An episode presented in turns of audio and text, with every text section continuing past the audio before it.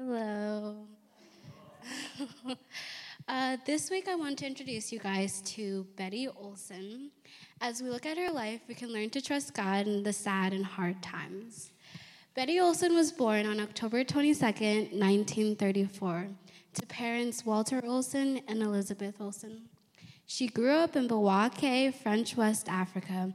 At the, age of sev- at the age of 17, Betty had endured the loss of her mother.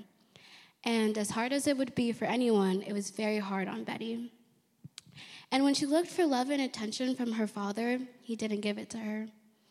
When Betty finished high school, she moved to the US and took nurses training at a hospital in Brooklyn, New York. She later enrolled in Nyack Missionaries College to prepare for a life as a missionary. But after college, Betty anticipated that she wouldn't get into the C&MA. And at the age of 29, she found herself working in Chicago as a nurse. She desperately wanted to get married and start a family of her own, but that relationship never happened for her. Not only was she feeling defeated in her personal life, but she was also feeling defeated in her Christian life. She was in such a depressed state that she even considered suicide. But through the will of God, He sent a fellow believer into her life and He taught her some ways about Christian living that would eventually change hers. She had multiple counseling sessions with him, and after a long time, she came to the point to a point of wanting to serve God as a single woman. Later, she went on to be a missionary in Vietnam with Hank Blood and Mike Benge. At one point, all three of them were captured, and she went through unimaginable torture. They all began to get very sick, and Hank Blood was the first to die. Betty's legs began to swell, making it very, making it very difficult for her to walk. She had spent her last days suffering from dysentery, and she later was found dead on a hammock. What we can learn about Betty's life is that she went through a lot of bitterness and even a great time of depression, but God didn't let her stay there. He brought someone into her life who helped bring her back to God. God can do the same in our own lives when we feel sad or even hopeless. We can trust that God won't keep us there and He'll find a way to always bring us back to Him. Thank you.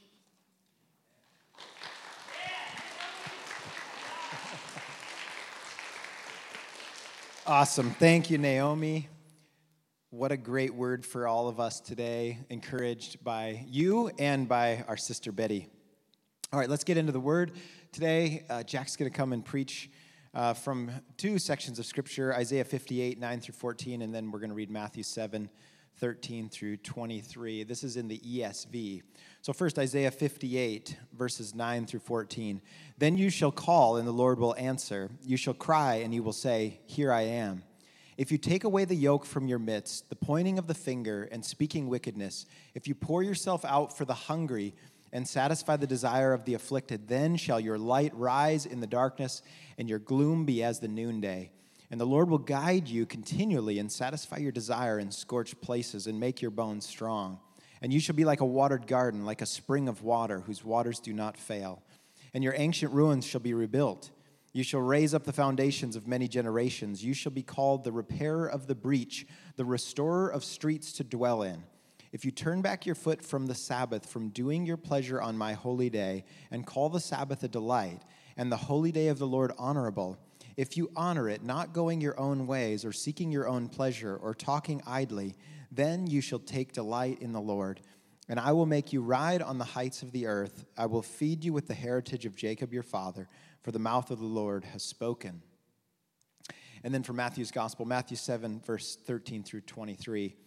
Enter by the narrow gate, for the gate is wide and the way is easy that leads to destruction, and those who enter by it are many. For the gate is narrow and the way is hard that leads to life, and those who find it are few. Beware of false prophets who come to you in sheep's clothing, but inwardly are ravenous wolves. You will recognize them by their fruits. Are grapes gathered from thorn bushes or figs from thistles? So every healthy tree bears good fruit, but the diseased tree bears bad fruit. A healthy tree cannot bear bad fruit, nor can a diseased tree bear good fruit. Every tree that does not bear good fruit is cut down and thrown into the fire. Thus you will recognize them by their fruits. Not everyone who says to me, Lord, Lord, will enter the kingdom of heaven, but the one who does the will of my Father who is in heaven. On that day, many will say to me, Lord, Lord, did we not prophesy in your name and cast out demons in your name and do many mighty works in your name? And then I will declare to them, I never knew you. Depart from me, you workers of lawlessness. This is God's word.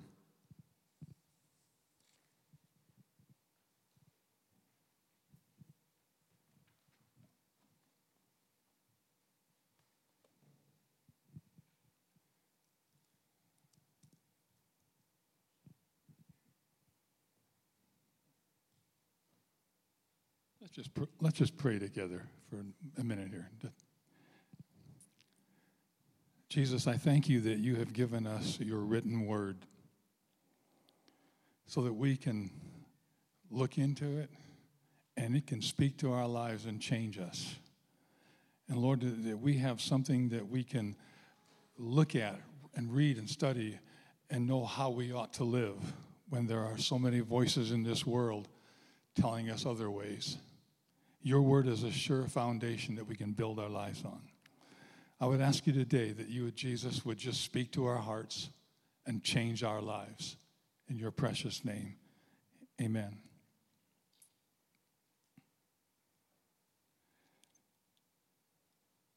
I just have a little little thought here. I'll try to keep this thing in front of me. I'm used to using my arms and then taking the microphone away. But um, Jesus is so unpredictable in what he did. Uh, if you just read the Gospels, you can see he's just so unpredictable. He never had a, a certain way of doing things that he just repeated over and over and over again. Everything was different. And one of the things that I, th- I thought was kind of interesting was when he came upon a, um, a, a deaf man who couldn't speak or could barely speak. So, what did Jesus do? He sticks his fingers in the deaf man's ears, spits on his hand, and puts it on the deaf man's tongue. Now, how do you like that for a, a motion for healing? But the man was instantly healed. He could hear and he could talk again. it's just, to me, it's kind of an amusing, amusing thing that he does. Um, but he never did that again. One time he spit on, a, on, the, on the ground, made a little mud out of it, put it on a man's eye, and told him to go wash. I wonder, did he make an eyeball? you know, mud? so the man could see again? but you just wonder about the things that he that Jesus did. And you, you look at the things that Jesus said, and some of them are pretty hard. Some of them are pretty straightforward. You understand clearly what he meant. And other times he just challenges us right down to the very core of our being.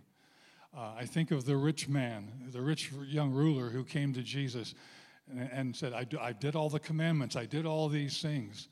And uh, he, then Jesus said to him, You lack one thing. Go and sell everything that you have and come follow me.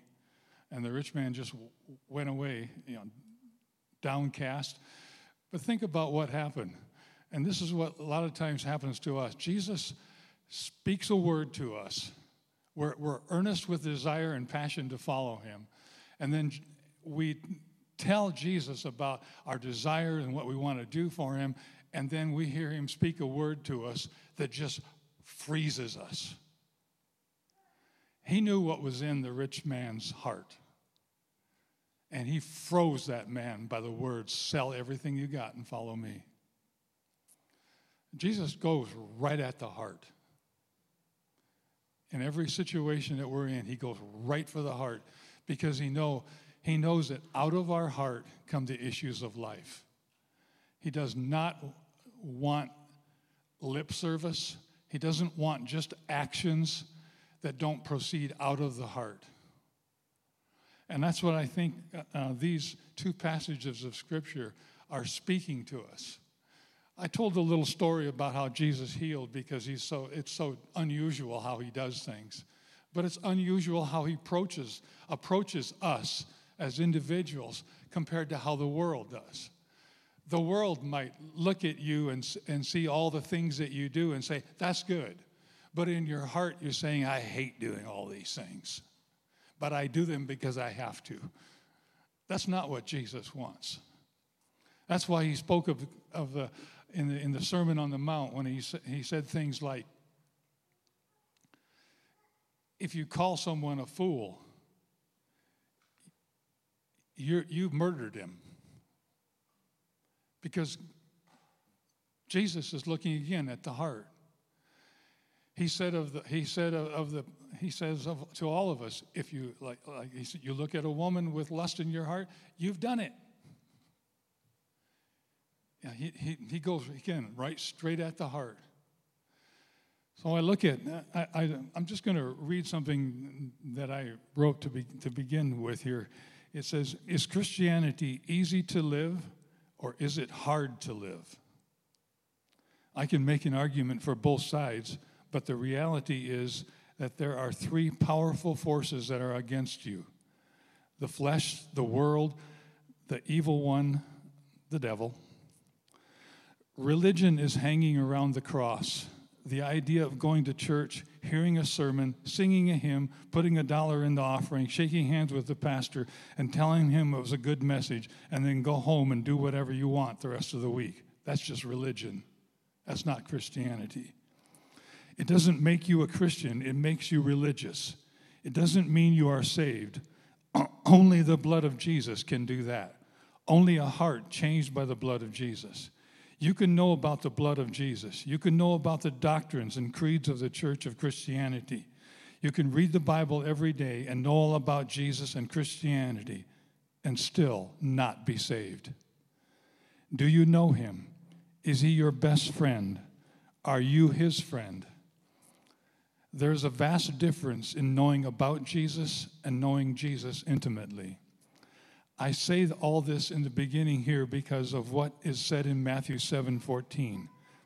For the gate is small and the way is narrow that leads to life, and few are those who find it.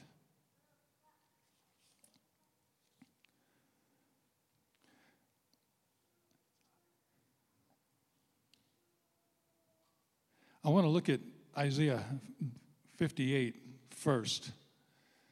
Um, basically, the idea of what the prophet is saying to the people of Israel and what Jesus is saying in Matthew 7 are, sem- are very much the same. Um,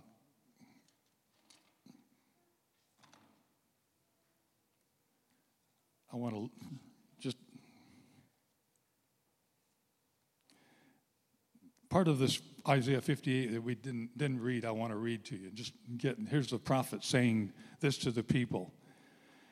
And he says, Yet cry loudly and do not hold back. Raise your voice like a trumpet and declare to my people their transgression and to the house of Jacob their sins.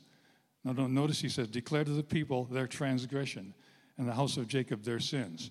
And this is what he said is their sins. They seek me day and day by day and delight to know my ways.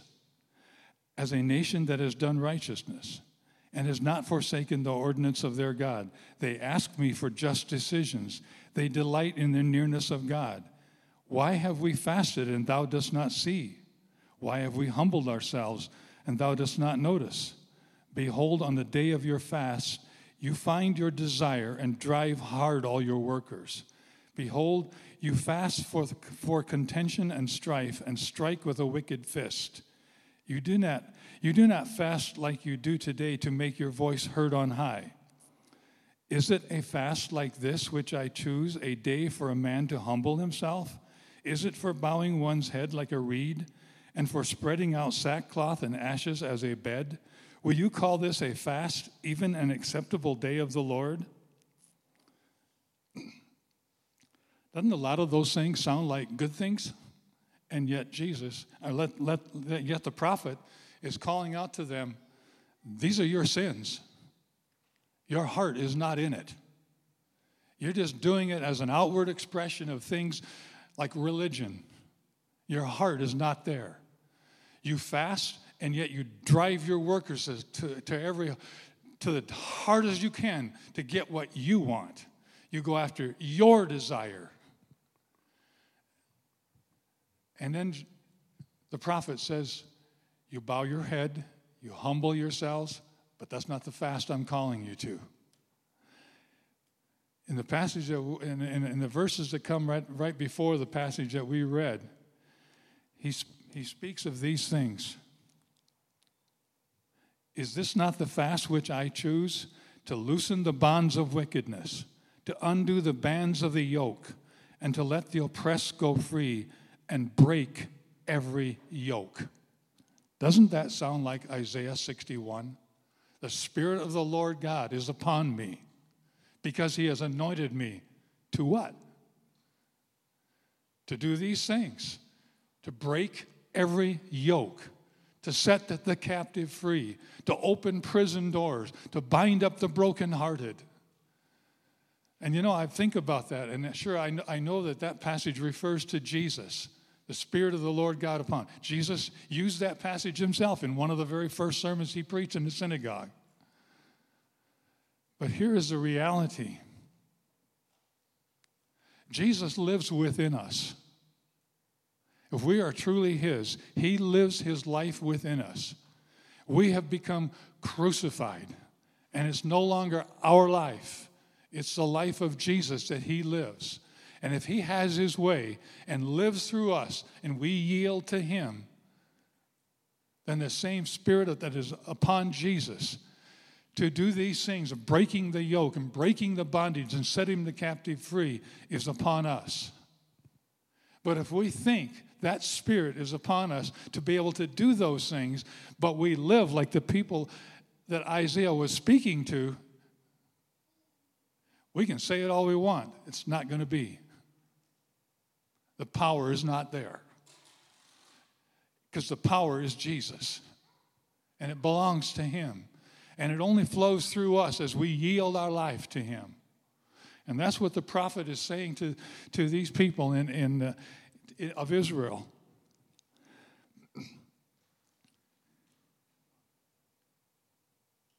He says, You will call and the Lord will answer. You will cry and I will say, Here I am. I think that if we're not living the life and we call out to God and we say, Can you answer this prayer for me? Can you do this for me? Can you do this for me? And it doesn't seem to happen, and God doesn't seem to hear, and God doesn't answer. I think it's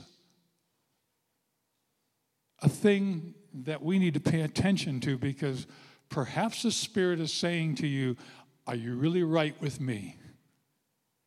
Because really, the Spirit of the Lord, Jesus, the only prayer he really wants to hear from a person that really isn't following God is will you look at my heart and change me? That's what he wants. Will you look at my heart and change me? And to really mean it. You know, I've often referred to my experience that happened on May 19th last year.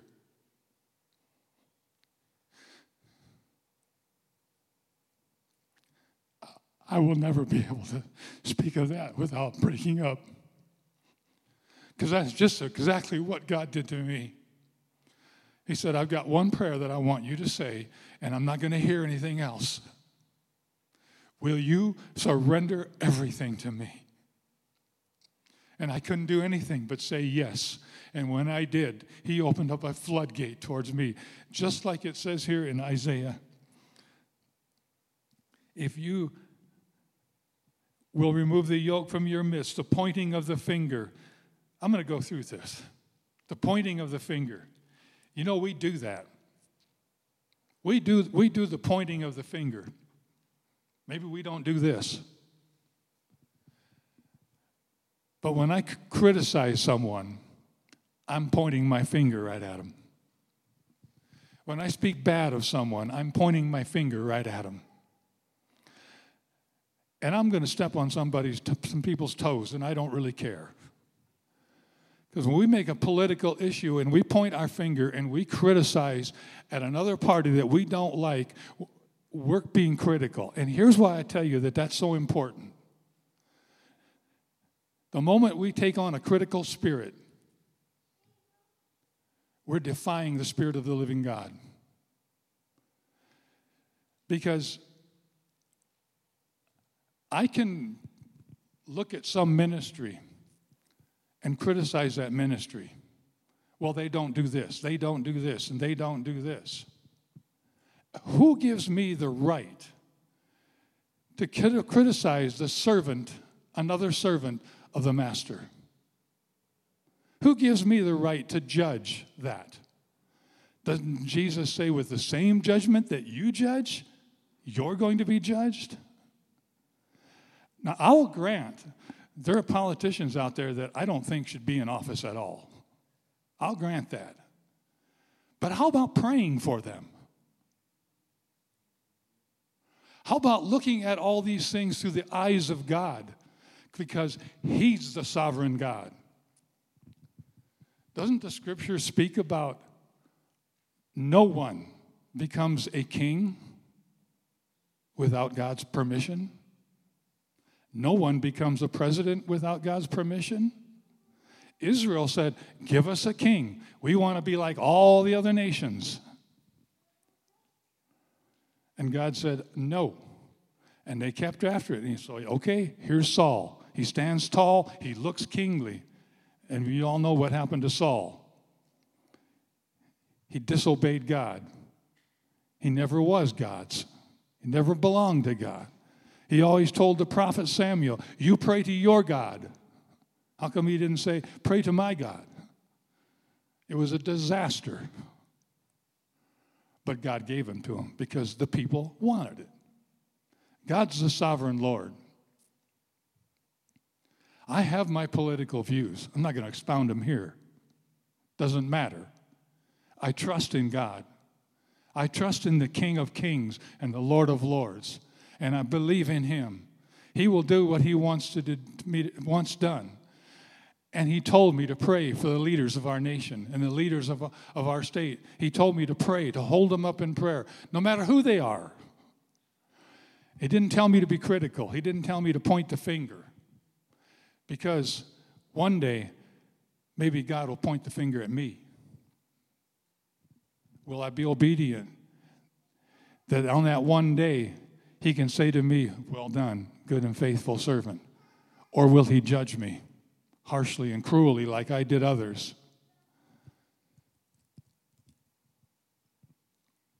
If you remove the yoke from your midst and pointing a finger and speaking wickedness, and if you give yourself to the hungry and satisfy the desire of the afflicted, then your light will rise in darkness.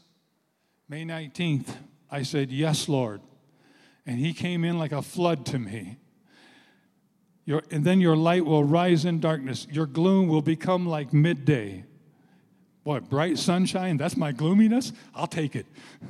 That sounds pretty good to me. And the Lord will continually guide you and satisfy your desire in scorched places. See, he doesn't say that you're not going to be in scorched places, but he will satisfy you and help you in those times. Give strength to your bones, and you will be like a watered garden and like a spring of water whose waters do not fail. Sounds like uh,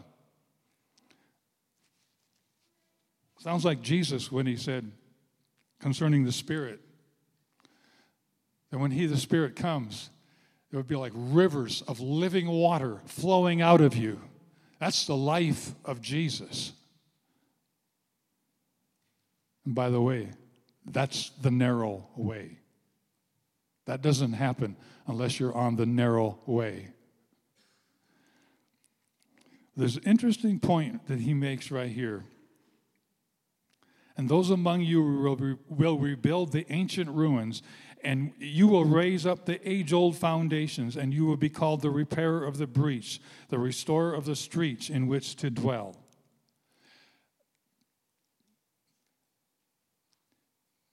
Now, we could look at this passage literally as it says, and it's probably referring to, to uh, when, when if you do these things, you can, you'll end up rebuilding the city of Jerusalem, rebuilding your nation, and you'll repair the streets and you'll do these things right.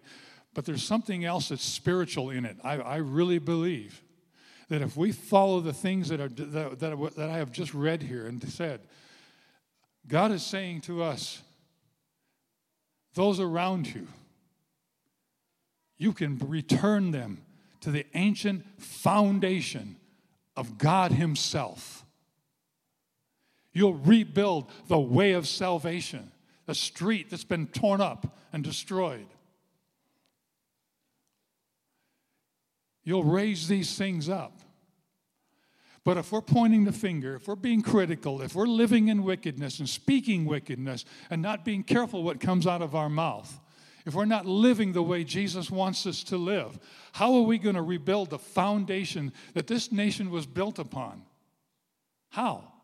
We're not going to be able to. If we think our opinion is so important that it has to be heard over the opinions of Jesus, because Jesus doesn't have opinions, he has facts, truth, truth that we can build a life on.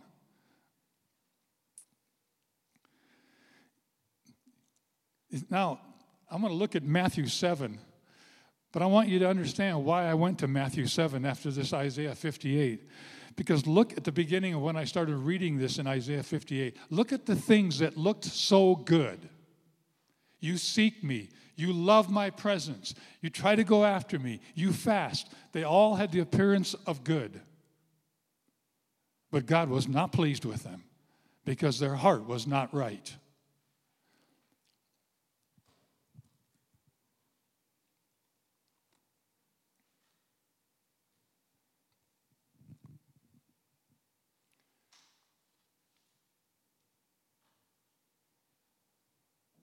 Matthew 7 13, it says, Enter by the narrow gate, for the gate is wide and the way is broad that leads to destruction, and many are those who enter by it. For the gate is small and the way is narrow that leads to life, and few are those who find it. I thought it was really interesting when it says the gate is broad, and broad is the way, and many are those who enter it. Enter. You know, you don't have to do anything to go that way. You just go. You don't have to discipline your mind. You don't have to discipline your thoughts. You don't have to, to, to resist your own emotions and feelings. You don't have to do anything. You just go and you're on the, the broad way. But it's a pathway that leads to destruction. But while you're on that broad way, you can come to church faithfully. You could even teach in Sunday school. You could even preach. You could get a certificate of ordination. But if you don't know Jesus, if you're not walking that narrow way, it doesn't do you any good. It might impress a lot of people, but it won't do any good. It's worthless, totally worthless. But Jesus said, There's a narrow way. Enter by that narrow way. But he did not say, well, I just said enter by that narrow way, but there's a way to enter by that narrow way. You've got to find it. That takes work. It's not natural for us to go on that narrow way. We have to find it, we have to look for it. We have to study the scriptures to know what it is, that narrow way that to walk on. Few are those who find it. When I read that, I don't know, just, it's just the way I think, I guess. I thought of the, the statement of one of our armed services, the Marines the few, the proud. Is that what it says? Something like that? The few, the proud, the Marines. I thought this is a poor statement for Christianity. It should be the few, the humble, the warriors of God. Because uh, that's the only way. Humility is the only way. See, I have to humble myself to find that narrow way. I have to humble myself before Jesus to allow Him to really be my Savior and to obey Him, to stop living for my own passions and my own desires, just like Isaiah said in 58. To stop living for my own desires and to live for the passions and the desires of Jesus. To control earthly passions and physical passions and to live for the Lord. To not speak wickedness, but to speak things of the Word. To seek that narrow way out. You know, the, scripture talks about seek and you shall find, knock and it shall be open to you, ask. I think of these things because it says it takes work to find that narrow way. The scripture also speaks of work out your salvation with fear and trembling. Now, it's not that you have to work to get saved, that's done by Jesus. His blood on the cross saves you. That's it. But after that, you have got to work out your salvation with fear and trembling. It means that if you have a problem this way, you have to work that out so that you don't have that problem anymore. If you have a problem with lust, you have to work that out and overcome it and destroy it by the power of Jesus and the blood and by, by living the way, what, according to his word, by prayer and fasting if, if necessary. If you have a problem with greed, you have to work that out so that you do not. You have to start doing the opposite give. it's working out your salvation with fear and trembling. You know, I just named those two, but there's lots of things. But you got to work those things out. They're not automatic. Jesus saved you. He saved you to work these things out so that you can become like Him. Because He didn't have a problem with lust, He didn't have a problem with greed, He didn't even have a place to lay His head. so it takes searching. Search the scriptures. You know, I think of an example way back in, I was probably 13. I don't know. I can't remember. We had a pastor. I'm gonna. His name was Rudy Lemke, a seminary student right here in Sioux Falls. And I had a hard time paying attention to sermons when I was that age. Didn't want to even be in church. But for some reason, he got my attention. And I remember the sermon that I first heard him preach, How to Read the Bible. I don't remember all of it, but I remember that he said, Pray and then read it. I went home that Sunday, sat in my bedroom, I asked the Lord to help me to understand, and I opened up Matthew and started reading, and I read the first five chapters of Matthew. And when I stopped, I said, That is the most fantastic book I have ever read in my life. But see, there was something that he that he that he gave me through a sermon that enabled me to search, to search the scriptures and find out and to find this narrow way. Seeking, seeking the Lord while he may be found. He can be found right now. Go after him. Go after him with all of your heart. Look into the word, pray, seek him even if you don't know how to pray. Tell him that. I don't know how, I do it all the time. I walk down my driveway and I say, Jesus, I want to be closer to you, but I don't know how to get there. But here I am telling you that, that that's what I want to do.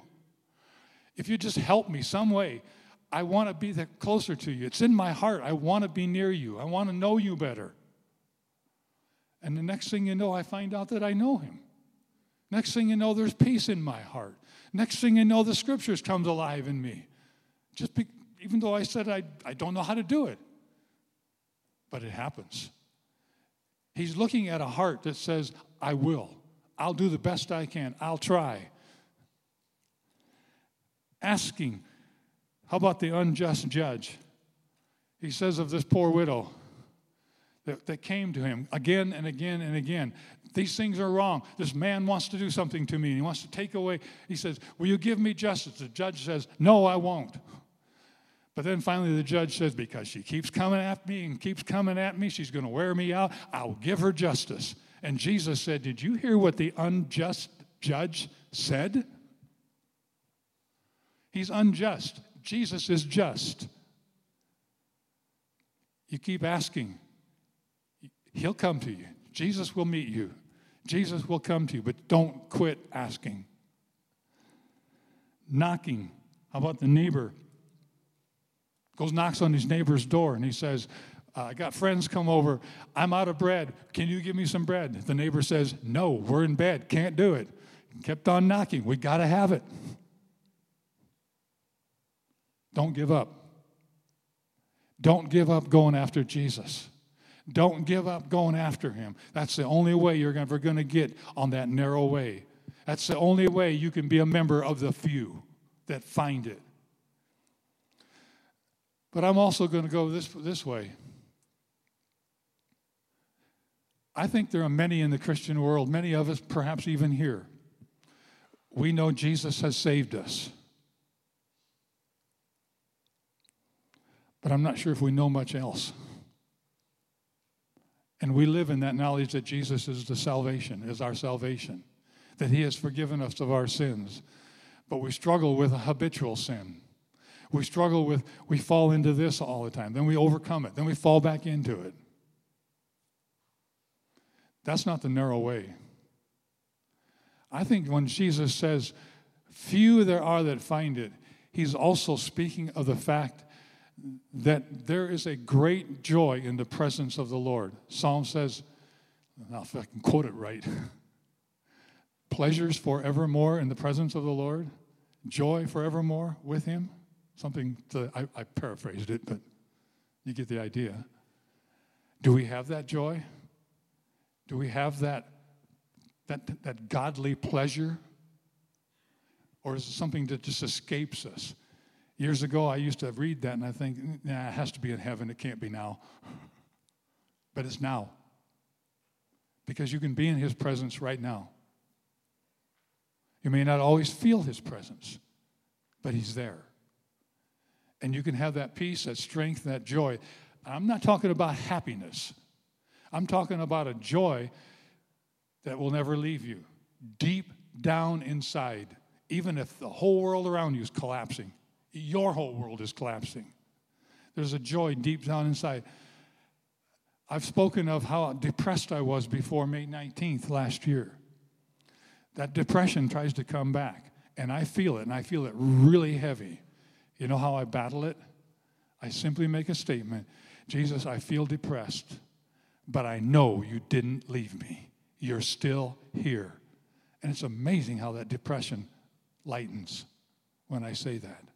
It makes a tremendous difference. There's a way that seems right unto a man, but the end of it is death. But Jesus talks here of a narrow way, and few there are that find it. But he wants every one of us to find that narrow way that leads to life eternal right now. Jesus said, I am I have come that you might have life and have it more abundantly. That's the narrow way. I have found in this, in this last year, I keep referring back to May 19th, but that's the day that something powerful happened to me. And I still don't know if I totally understand it. But I have found that walking this narrow way has provided more joy, more peace, more strength, more insight into His Word, more knowledge of who Jesus really is, and an intimate relationship with Him than I have ever had in my whole life. Please don't misunderstand me right now. This is not a boast. But I graduated from USF. Uh, it was called Sioux Falls College back then. I went to two years of Bible college, did well there. I studied the biblical languages, did well in them. I came back, went to seminary. Years, I, I, I didn't finish it. Years later, I went back again. I've got an education. I got a lot of knowledge. But I'm going to tell you something right now. All it did was puff me up. And I realized right away that I don't need to use these big words. I don't need to use all this stuff that I know because the reality is it didn't change my heart. And that's what I'm saying. That's why I'm telling you that. It didn't change my heart. I remember a time, because I lived in Denver, but about the time I left Denver to come back to Sioux Falls, I remember walking out of a church, and a lady came out of that church and stopped me and I don't know who she is. I can't remember her name. I don't even know if I ever really knew her back then. I just don't know. But I remember what she said to me. It was a prophetic word. And she said, The day is going to come when all that knowledge you got up here is going to hit your heart. It came. And that knowledge all pointed to one thing Jesus. Jesus. And it hit my heart and changed everything. I want to show you something before I end this. And if you've got them photos up, that's a picture of the Guadalupe Mountains in Texas. You see that little trail? Don't, can you just stop them? You see that little trail, that little white streak right there? I walked that trail to the highest peak in Texas, which is only 8,000 feet compared to Colorado at 14,000. But you see that little, how, how steep it is, both sides, that little narrow trail? Go on. There's another part of it, blown right out of the side of a rock. One more. Glacier National Park, that little trail, little tiny trail. Another one. Okay, stop, hold it right there. Just stop it right there. I'm up in elevation, looking down upon that trail that I, that I walked right there. Talk about a narrow way. You know what I took when I walked that trail? At that time, I didn't have a backpack. I took a grocery bag with water jugs, a couple sandwiches, maybe some almonds. now I have a backpack, so I, I walked them. But you, you know, even if you put on a backpack, how much stuff are you going to carry with you? Are you going to take your television up there? Your stereo? Because you want to listen to, you know.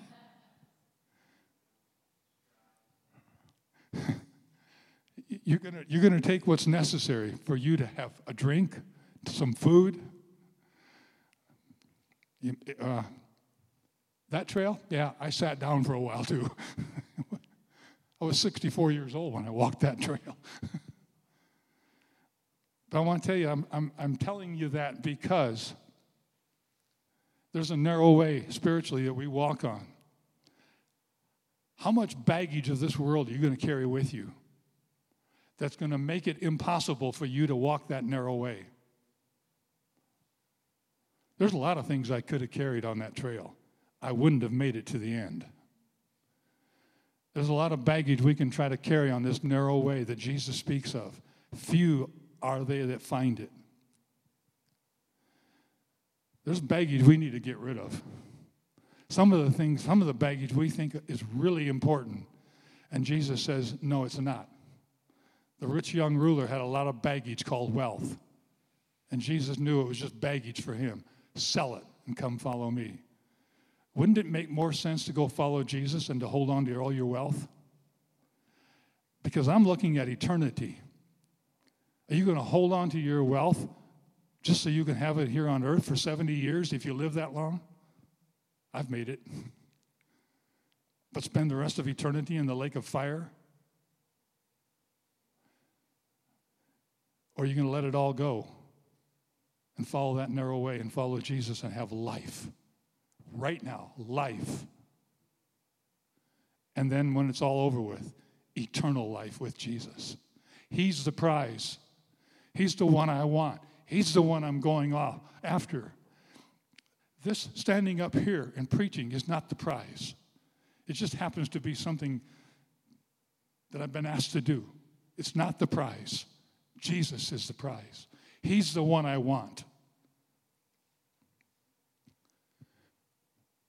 Turn that another picture.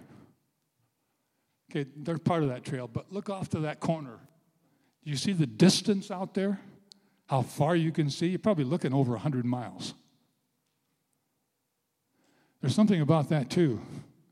When you rise to the heights with Jesus, oh, what you can see. Oh, what you can understand that this world could never teach you.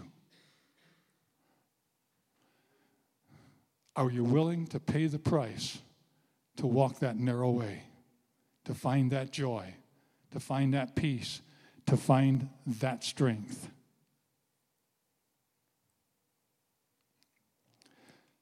I want to close with a, a prayer here and just a, a really short story about this prayer. This is a, this is a book published in 1948, for, uh, probably 1949, by the Congress of the United States. It was published by our government, full of prayers